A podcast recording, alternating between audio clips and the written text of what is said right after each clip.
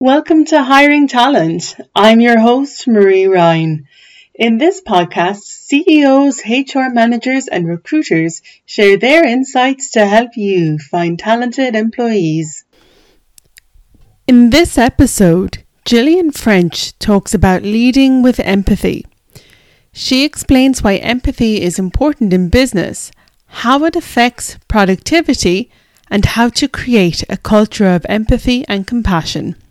What is WorkVivo? WorkVivo is a, a, technology business that provides an employee experience platform. By that, I mean it provides an employee uh, a platform for employees to socialise on, to connect with, and it brings the whole organisation together. It really promotes open communication and it engages employees. So, as you can imagine, it's very, very needed at the moment. How do you define empathy?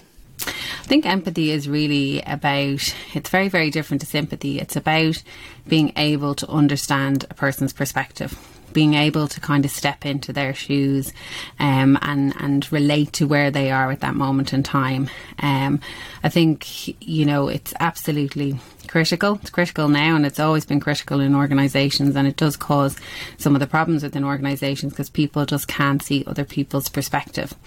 But um, I think for leadership, and right now, it is critical, and you're going to probably hear a lot more about it um, into the future in the workplace. But if there is a lack of empathy in an organisation, you can imagine you know, not understanding where people are coming from, teams not being able to understand where other teams are coming from, creates an awful lot of issues in the workplace.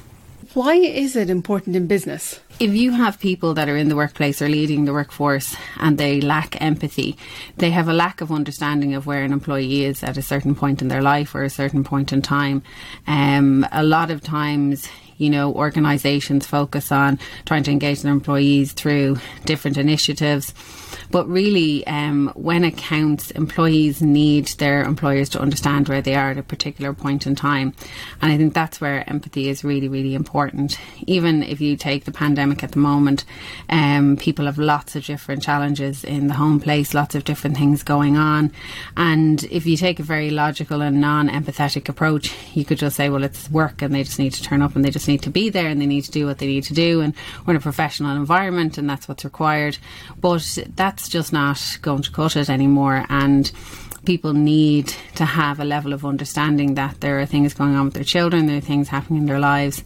Um, and, you know, it's empathetic leaders that can understand these things and support people when people are supported through those times, they give it back tenfold, you know. Um, and I think that's what's been missing in the workplace for a very long time is that I think we've tried to nearly buy loyalty with rewards and different perks. But actually, the real stuff that matters is when a person really needs the organisation to support them through something or needs their boss to support them through something. And no amount of rewards or anything else is going to substitute that if they're not there for them when they really, really need them when it matters. How do you foster a culture of empathy in a company? Well, I think it starts with the top, like everything. Um, you know, you need to have a strong leadership team, you need to have a strong people management team, and they have to focus on developing empathy. And I do believe you can develop empathy. Um, the training programs that are provided, what is rewarded, what questions are asked. Um, like a lot of time, again, in the workplace, we ask questions about results, we ask questions about data, but do we actually ask how are the team getting on? How are sort of product getting on with engineering? Why is there issues there? You know, what have other teams done for, you know, to, to sort of connect with other teams? We don't ask questions that foster empathy or we don't ask or hold managers accountable or leaders accountable for the dynamics within the organisation or the dynamics within their teams. And when you start asking those questions and start giving attention to those things, um, you know, people start behaving in the, the way that you require. So, I mean, it comes down to, you know, hire hard, hire empathetic leaders that will lead the workforce, you know, and then the people managers get them trained, make sure that they're empathetic as well and then it will you know just foster that culture. And components of empathy are things like listening skills. And i think listening skills are something that have really been eroded over the years you know. And we really really if you actually said to someone i really wanted to listen now for the next 10 to 15 minutes it's actually quite hard to do without your attention waning or you know something else coming in or just trying to get your own perspective across and not really truly listening to what the person's saying. So things like that and helping leaders develop those skills. But what we tend to do is probably develop financial acumen, you know, different skill sets that are required, project management things, you know, but really putting a huge effort into developing the leadership component and compassionate and empathy um, and, and listening skills and things like that are really what need to be prioritised going forward. So in some companies, a lot of leaders are resistant to change. They might be a bit old school. So how do you convince them that empathy is the right route? Well, I think if you don't have an empathetic organisation, you're going to see the, the, the, outputs of that. You're going to have high absenteeism, you're going to have high turnover, you're going to have inter, you know, uh, employee relation issues, interdepartmental issues. And long term, if it's not dealt with, like you will have issues that will surface in the business, such as probably just a major sort of whether it's a product issue or, or some sort of an issue because if people don't understand each other and, and in order to connect fully with a person, you need to have empathy and empathy needs to be present within the organization for people to truly connect. And when you are in a very connected organization, you can really feel it. People are absolutely willing to help each other. They go that extra mile.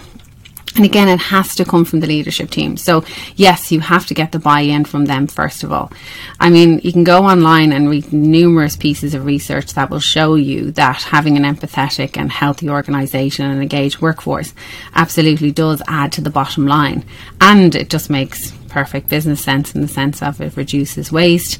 And also, socially, it's, it's a much better way to operate as well because whatever impacts in the business impacts externally as well. Um, but the sad thing is, actually, empathy is on the decline, and there's lots of research to show that it's actually declining in our society.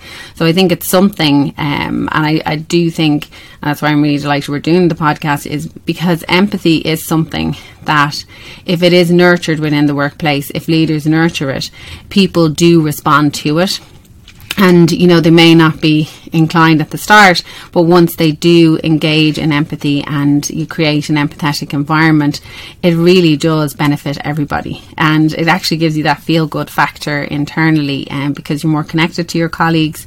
You feel that you can be vulnerable around your colleagues um, and you feel heard. Like a lot of times employees just don't feel heard um, and sometimes people think of I'm empathetic, that just means that I'm kind of sacrificing my position and I'm not winning arguments. And, you know, when you're in a very competitive environment, that's why empathy can't present itself.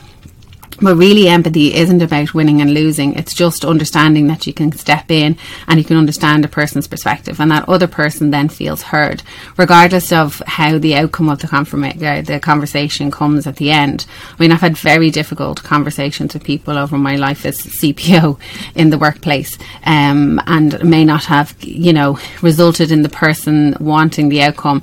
But I hope everyone, you know, that I've ever dealt with felt respected and heard and understood even though the message might have been a difficult one to land. And I think that that is really, really important. Um, and it's important how you treat people um, within the organisation because even if it's even other employees are looking on. So if they see that people are not being treated correctly or empathetically, well then, you know, f- even if it doesn't affect them, it still will affect, uh, affect their engagement levels. Yeah, and certainly if you look at things like reviews like on Glassdoor, there's a correlation between the most successful companies and the happiest employees. So it affects the output, it affects the revenue, it affects the relationships with customers, and ultimately the amount of money a, company makes and how successful um, it is. Yeah, and I think that's what's happening at the moment. I think everybody's, you know, trying to figure out the great resignation and what's happening and what's going on. But I think people, for the first time in their lives, did have time to sit back and reflect around what's important in life. And I think, you know, obviously it was a very tough time for people too. You know, they've had two years and some tougher than others, you know, and they really had time to sit back and think about what's important in life. And, you know, like sometimes I think things like money and that are the key motivators and lots of different perks and unlimited holidays, but none of that really matters if when the chips are down or if you need something in the workplace or you're not feeling yourself or, you know, if there's just something going on that uh, they just the organisation doesn't deal with that correctly, um, or you don't feel valued. The rest of it is irrelevant, really. Um, and I think that's really what's happened now. People have time to reflect, and they want to work for organisations that they truly believe that they're valued in um, and cared for. And empathy is the bedrock of that. How do you measure employee engagement in a company? There's lots of different ways that you can, you know, measure it, and you can measure it with surveys annually, and you can do pulse surveys and all that type of stuff. I mean, engagement again really comes down to. in my opinion, sort of two or three things. Um, firstly, that a person, you know, the, the person that they report into, I think their boss plays a huge role. So that's why it's really important to get your leaders right within an organisation. Because again, no matter how much you know, perks and benefits and everything if you have to rock in every day to someone that isn't treating you well and you don't feel valued and you don't feel heard, the rest is uh, isn't so important. Um, so the relationship with your boss is really, really important uh, for engagement and for an organisation. That's where they have to get the people managers right and they have to get the leaders right. The next part is communication. So employees really, really value good communication, regular communication, and then they want to be able to communicate backwards. So we are seeing a shift in communication now. Uh, it has to be more open. Can't be just waterfall effect where leaders are just passing it down to people. So they want to be involved in the communication. They want regular communication, and they want to be able to communicate with their peers. So that has changed, and that does drive engagement. If people don't feel that they hear what's going on in the organisation and things are just happening to them kind of takes away their um, autonomy and they, they feel that things are being cast onto them. That really, really affects engagement. And just the work itself that they do and their autonomy themselves to do their role and their clarity in the role are really, really important drivers for engagement.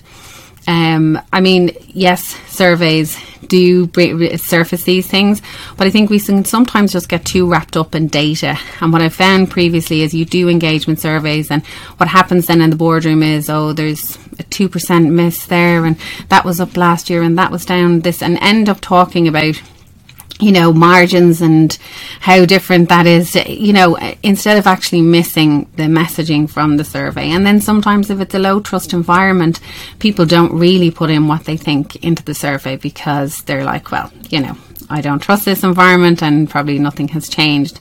So I think really, again, for me, when I was working in organizations, I always had a pulse around the organization as in talking to the people figuring out, having team sessions, getting live feedback from people, hearing their stories, their experiences, what what was happening. I could gauge even from you know sort of communications that I would post or yeah, events that we would have if there was a good turnout or if there wasn't a good turnout. I wanted to know why there wasn't, and I would check in with people. And I think you you know need to build teams that are really in touch with their teams and and that may for some people in this environment be more difficult but it's the only way you get a true read on, on what's happening in the organisation. And then, yes, back that up with surveys, but absolutely don't get bogged down in data, um, you know, and, and make sure that you have the other elements that I mentioned there right within the organisation. People are working remotely more and more often. How do you make remote workers feel valued?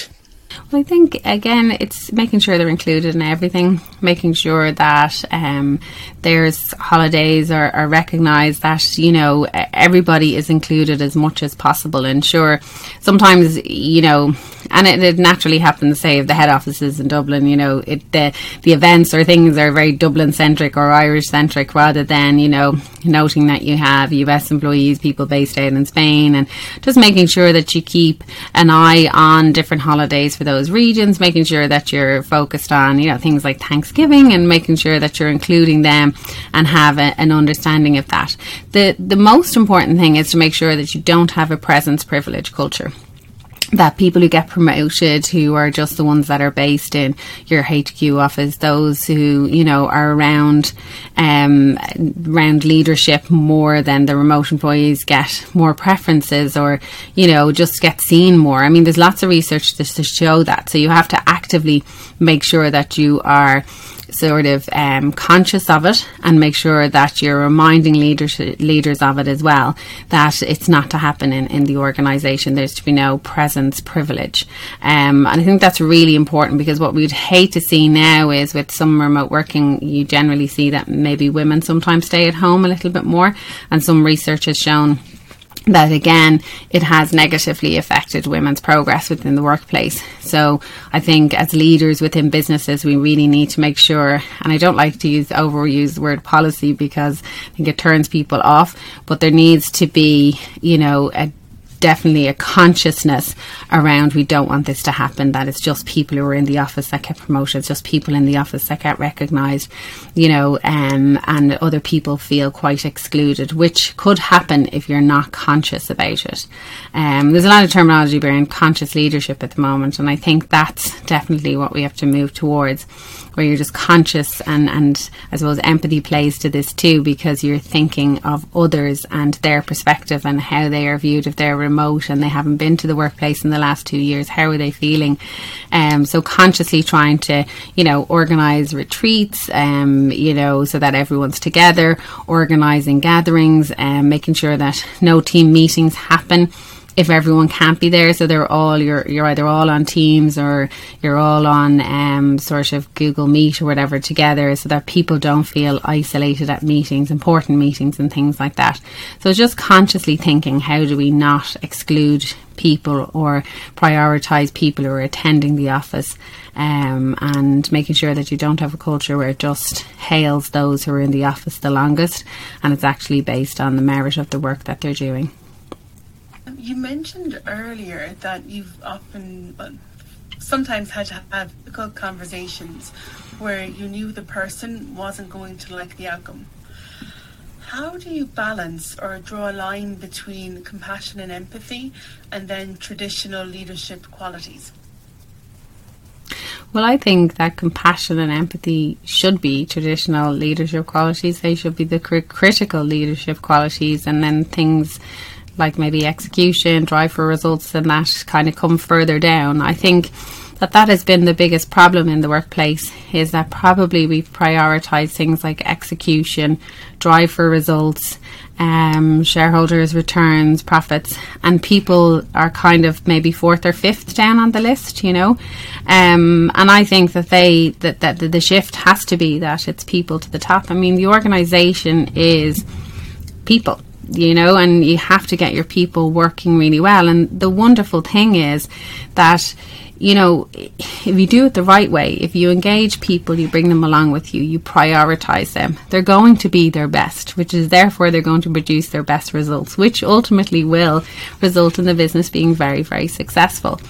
Um, but I think there is this fear of control that we have to hold on to these traditional methods and we have to know what everybody's doing and we really have to be able to measure it and you know just be able to tangibly touch it and see changes in data.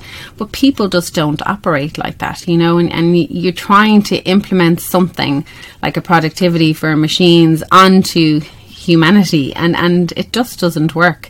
Um, and I think this is the shift and I think that these should be the critical skill sets of leaders going forward building high trust environments, being compassionate, being conscious, ethical, um, and, and, they're the critical leadership skills. And the others kind of follow suit after that.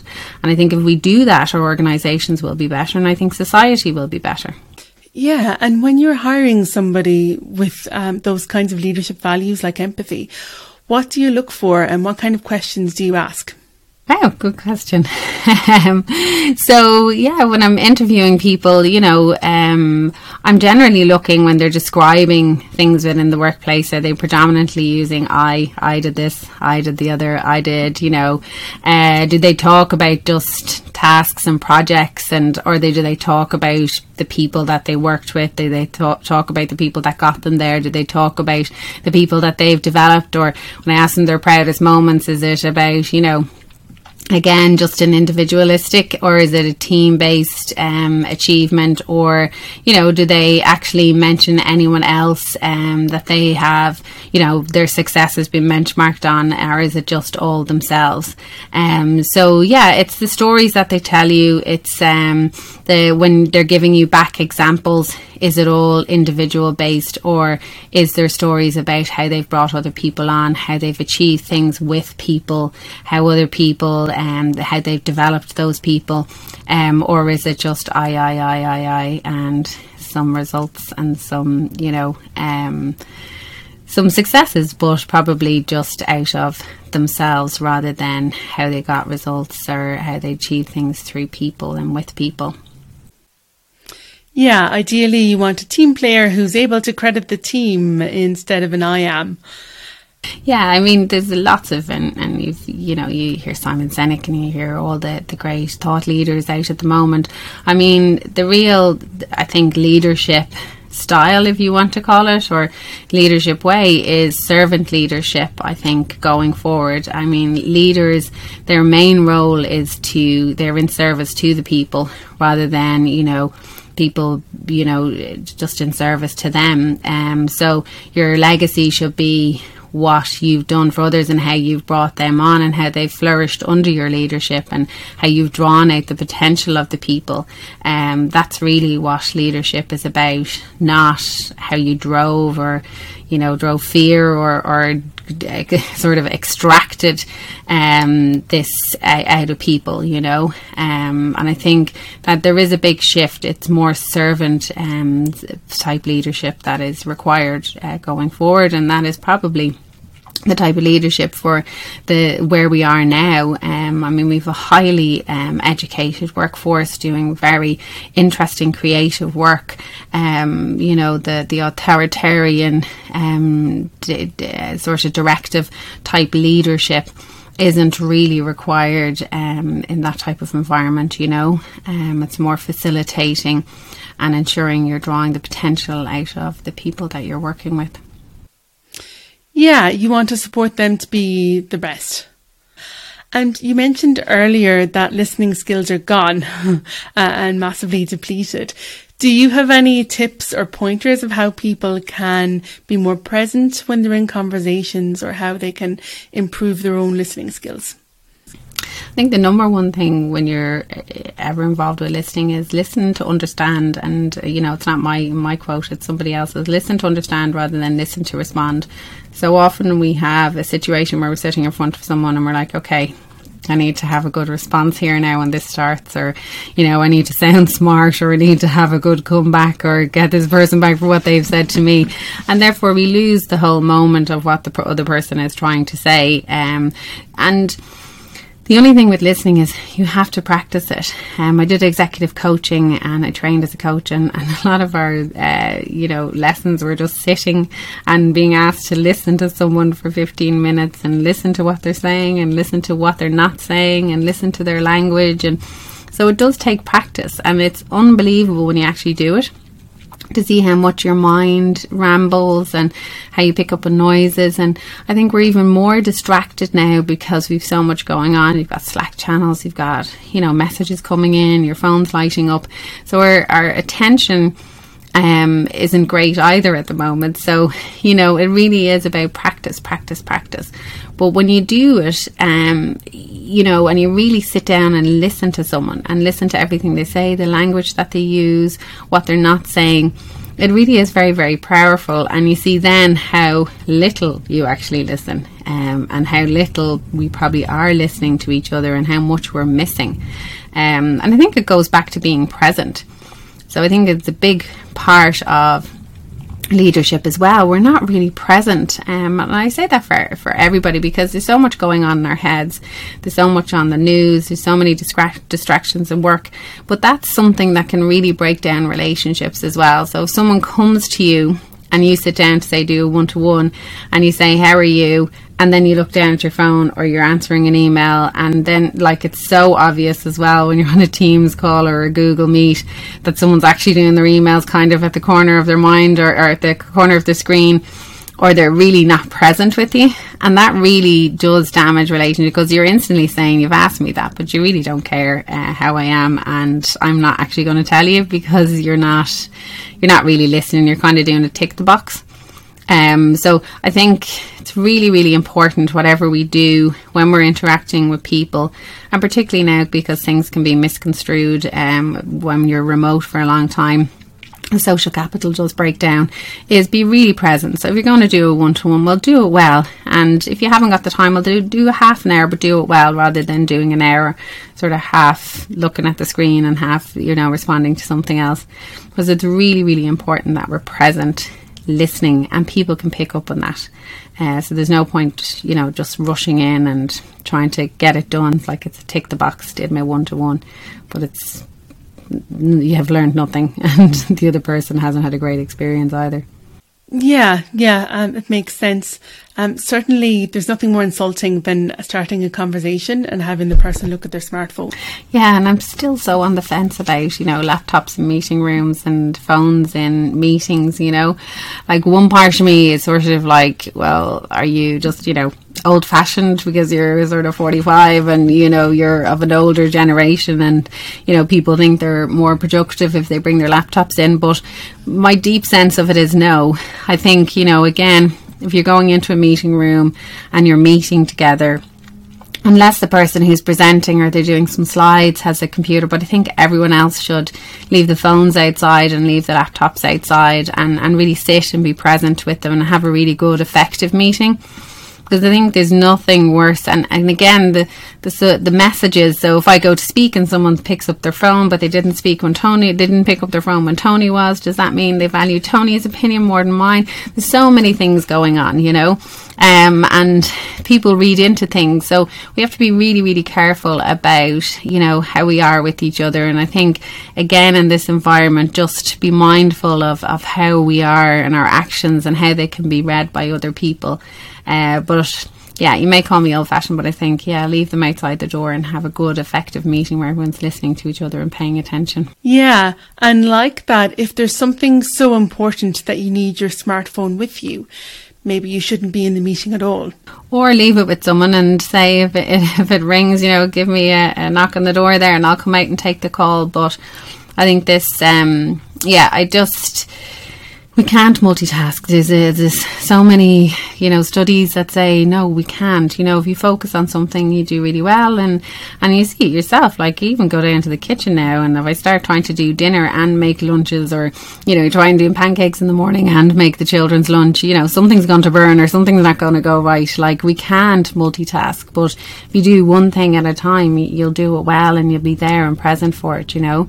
Um, yeah, I think um, leave them outside the room and, and just be present. Um, and I think we need to be just present in a lot more, even in our lives. Um, you know, phones and technology are wonderful, of course, but yeah, we have to sort of teach ourselves in our, our downtime as well when we're outside work um, so that we are more present when we get into work. Yeah. Um, for me, I think there's a lot of things you can do outside of work that will increase your presence and, um, I suppose your enjoyment of things, um, in general in work and out of work. Like, for example, walking is one or meditation is another for me. Um, also, I find if I drink less coffee, um, I'm much more relaxed and I get more done. Are there any things that you've done or things that you'd recommend, um, to increase people's presence overall? um, for sure. So I do sort of three pieces of exercise every week. That's my uh, sort of they are my go to, and, and, I need those. And I eat very well, sort of Monday to Friday, so that kind of keeps me on in good stead. And I know if I don't, then I kind of fall off the tracks a little bit. So they're kind of my boundary, so to speak. Then, you know, with work, I just found I was working, you know, hours and hours and working maybe 12, 13, 14 hours a day and it just wasn't working for me. So that's why I changed recently. Um, I changed back in July. Um, I always knew when my son would start secondary school that I would need more time with him and I just needed to figure that out. So I basically do three days a week now and I'm very kind of middle, militant about that. And I try to just make sure then that I have my time for my children, I have my time for everything else in those other four days to organise things. And I do really great work then in those three days that I am very, very focused. Um, you know, applying myself very well. I'm very structured. I'm not naturally a structured person, but because I know of those three days, I'm super organised, ready to go, give it my all, and then you know, I'm not exhausted then in the evening for the kids, and I don't feel that I'm kind of failing on every front, which sometimes I did when I was overworking. I felt I wasn't doing enough from work, and then you come down the stairs and you have three children to help them with homework, and I felt I wasn't doing that well. So, this structure of, you know, three days, do it really well, intellectually stimulates me. I get what I need, and then I still have a lot left for the family and for my friends and for the other aspects of my life. But if I find I'm overworking, and I'm not giving to my family or I'm not giving to my friends or I'm not getting to do other things outside work that I love, the whole system kind of suffers, you know. So, um, and look, I, I, sometimes fall back in. I'm like, oh, maybe I'll do a few hours on Monday, or maybe I'll do, you know. Uh, but I kind of kick myself back into gear and say, no, this is why you structured it like this, and this is a good structure for you. And you know, I'm at my best then. You know, I I uh, I love what I do, and I, I'm great with work. I'm great with the kids. Whereas when the rest all falls down and I work too much, um, you know, I, it kind of fails on all fronts to set those boundaries and be clear about those boundaries and push back? Genuinely, I think we don't take enough time to figure out what we want from life. We all fall into the busy trap. We all fall into conforming with everybody else. We all fall, oh yeah, we all want the house, we want the car, we want this, that, and the other. And and I very much did that. I kind of jumped in and, and full force and successes X, Y, and Z, and and I want the formula um, but I never kind of sat back and said, well, am I truly happy? Am I really enjoying what I'm doing? Am I, you know, is, am, am I flourishing? Um, and, and the answer was no. As in, I do love the work that I did as CPO. I love people and I love seeing them getting on. But I just felt there was no time for family or no time for anything else when you operate at a C suite level. So I said, right, well, what do I need? And, and I knew I really wanted to be with my kids. I have three children, one of them is going into secondary school. So I definitely needed more time but I also needed the intellectual stimulation. So I started crafting them what would the portfolio career look like? What would I like? What do I want to do? What do I not like? So, what I found when I was CPO, I loved helping people, developing people, but I didn't like some of the aspects of HR. I didn't get out of bed for policies, I didn't get out for employment law you know, so I sort of wanted to take the components of what I really liked, which ultimately I want to improve the experience for employees, I want to improve for people that they enjoy work.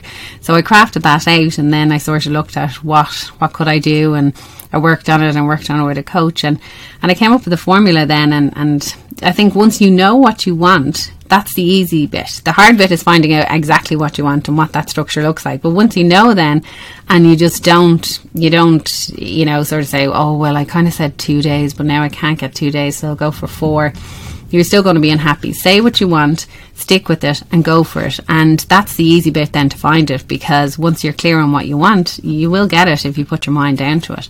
Uh, but I think the part people struggle with is to really articulate what they want. Um, and what will make them happy and, and what will be fulfilling for them. Um, but in my coaching, I come across it all the time. I simply ask people, well, what do you, what do you truly want? Like, what's in your heart? And oh my god they they they just don't know. And it takes them a long time to figure it out. And you know it is it's a tough journey for some of them to really get to it because you know with parents or they've already kind of been on a journey with their husband or their wife and they've committed to doing things but it's actually not what's making them happy. So it can be really upsetting and unset, you know, unsettling. And um, but I do know once you come out the other side of it and you actually decide what are your non-negotiables and what you really want, and then when you get it, it's it's night and day. Yeah. Um, have you ever not led with empathy? Honestly, yes, I can say I have led with not empathy. That's bad English. I have led when I haven't been empathetic.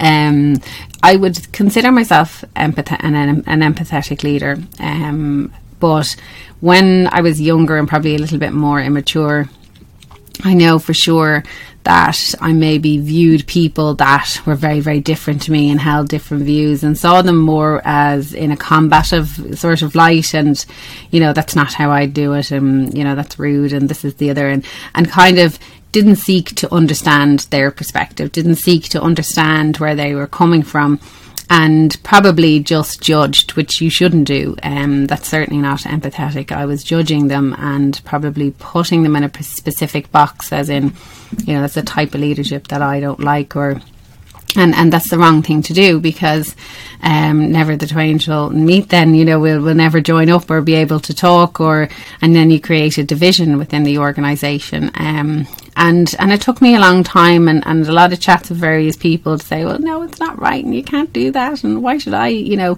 adapt my style, and you know that's wrong, and it's not the right way but it, it's never going to move forward if if you don't move to seek to understand or to really you know, not judge. Um, because everybody has their story, everybody has. So the best way forward is always compassion. The best way forward, and I mean, love is probably an interesting word to use in the workplace, but there is a lot of literature now about that, you know, but we're probably a few years off speaking about love in the workplace. But compassion, I think, is, is really important um, because everybody does have a space, and, and if you can kind of meet them midway and get your own ego out of the way, um, it really does go a long way in building bridges. And, and someone has to make the first move, you know. Um, and with empathy, you know, it really is about no judgment, being vulnerable yourself, and you know, kind of trying to step in to, to understand, even though it's maybe something that you feel isn't how you would, you know, position yourself or you haven't been there before, but you really do have to try and step in and seek to understand.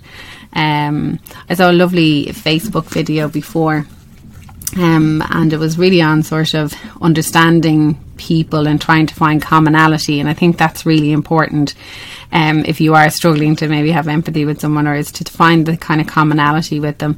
So they had these people all together that looked so different from all different walks of life. And you know um, and they said you know everyone who's been adopted kind of walk over here. Everyone who's had a broken heart go over here. Everyone who's had you know a child who's been very unwell. And and it was really interesting to see how the minute they had a connection with each other or they had commonality with each other how those barriers just broke down you know.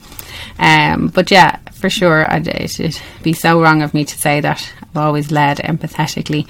I've always tried to lead empathetically, but absolutely moments myself where I haven't been, you know, the best version of myself for sure, um, and have probably not led appropriately. Um, they were those moments. Um, I'm curious. Um, again, leadership. I think um, we think we're always supposed to be right. Um, I knew the outcome before it happened. When you haven't led with empathy or when you've made mistakes, have you come back to people, said you were wrong, and like, what was the outcome? Yeah, I believe I've always, I, I never have a problem with saying I wasn't wrong. I was probably at points in my career where I was vulnerable, um, you know, maybe coming back after having a baby or, you know, just feeling a little bit out of sorts and kind of feeling I've been off the scene now having a baby and maybe people are better than me and, and, you know, you're trying to assert your place back in and there might be new people after starting and you're like, oh, they don't know what I've done. And, you know, and, and you're trying to, and it's your ego and, you know, you're vulnerable um, and yeah, there were times where I didn't sort of say that, that yes, I am feeling vulnerable and, you know, um, what if I'm not good enough for the role anymore? And, you know, I'm after having a baby and I've been off for so long. So they're the type of things that you would feel. And that's when you're not then at your best. But I suppose that's where then the empathy comes in because if you're an empathetic leader, leading someone to who's coming back from a baby or that, you know, uh, to tell them, look, it's okay, you're going to feel like this, but, you know, we're still here for you and, and it'll be fine. And but sometimes the higher up you go the lonelier it is um, and there aren't as many people around to give you that reassurance you know? Um, but yeah I would say probably moments of vulnerability and feeling I wasn't good enough at the time um, was where probably I stopped operating in my best mode, which is my empathetic mode, you know, which is really funny. Uh, and I only had the realization now when I said it. Um, thanks so much for joining us today for the podcast. It was a really interesting conversation. Great. Thanks a million. Thanks for having me. Thanks for tuning in to the Hiring Talent podcast. We hope you enjoyed it. If you want more content like this, be sure to subscribe and visit our site hirehive.com.